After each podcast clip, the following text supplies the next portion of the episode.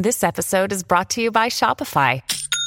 Forget the frustration of picking commerce platforms when you switch your business to Shopify, the global commerce platform that supercharges your selling wherever you sell. With Shopify, you'll harness the same intuitive features, trusted apps, and powerful analytics used by the world's leading brands. Sign up today for your $1 per month trial period at shopify.com slash tech, all lowercase. That's shopify.com slash tech. Fox on Tech.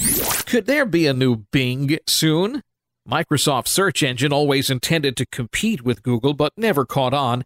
Though now Microsoft may have let some in on a new interface for Bing. A few people spotted it when loading up their Microsoft Edge browsers and got screenshots before it all disappeared. One user put it on his own Medium post, and it showed that questions asked to the new Bing were responded to in a conversational manner, not just a spitting back of search results.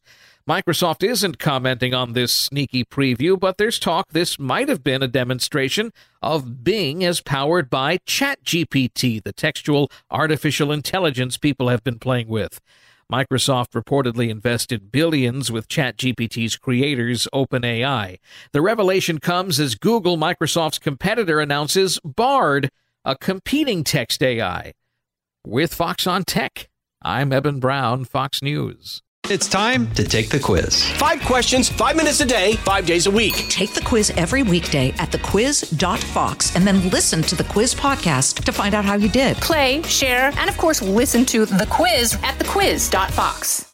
Listen to Fox News Podcast shows ad free on Fox News Podcast Plus, on Apple Podcast, Amazon Music with your Prime membership, or follow wherever you get your podcasts.